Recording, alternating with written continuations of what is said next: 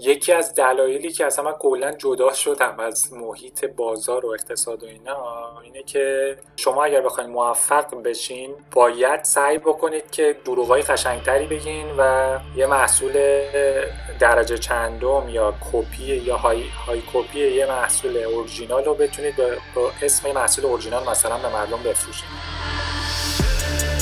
شما یه جامعه ای داشته باشین که اسمارت خرج نکنن هم ثروتمندترین کشور دنیا هم باشیم. باز مشکل اقتصادی داریم.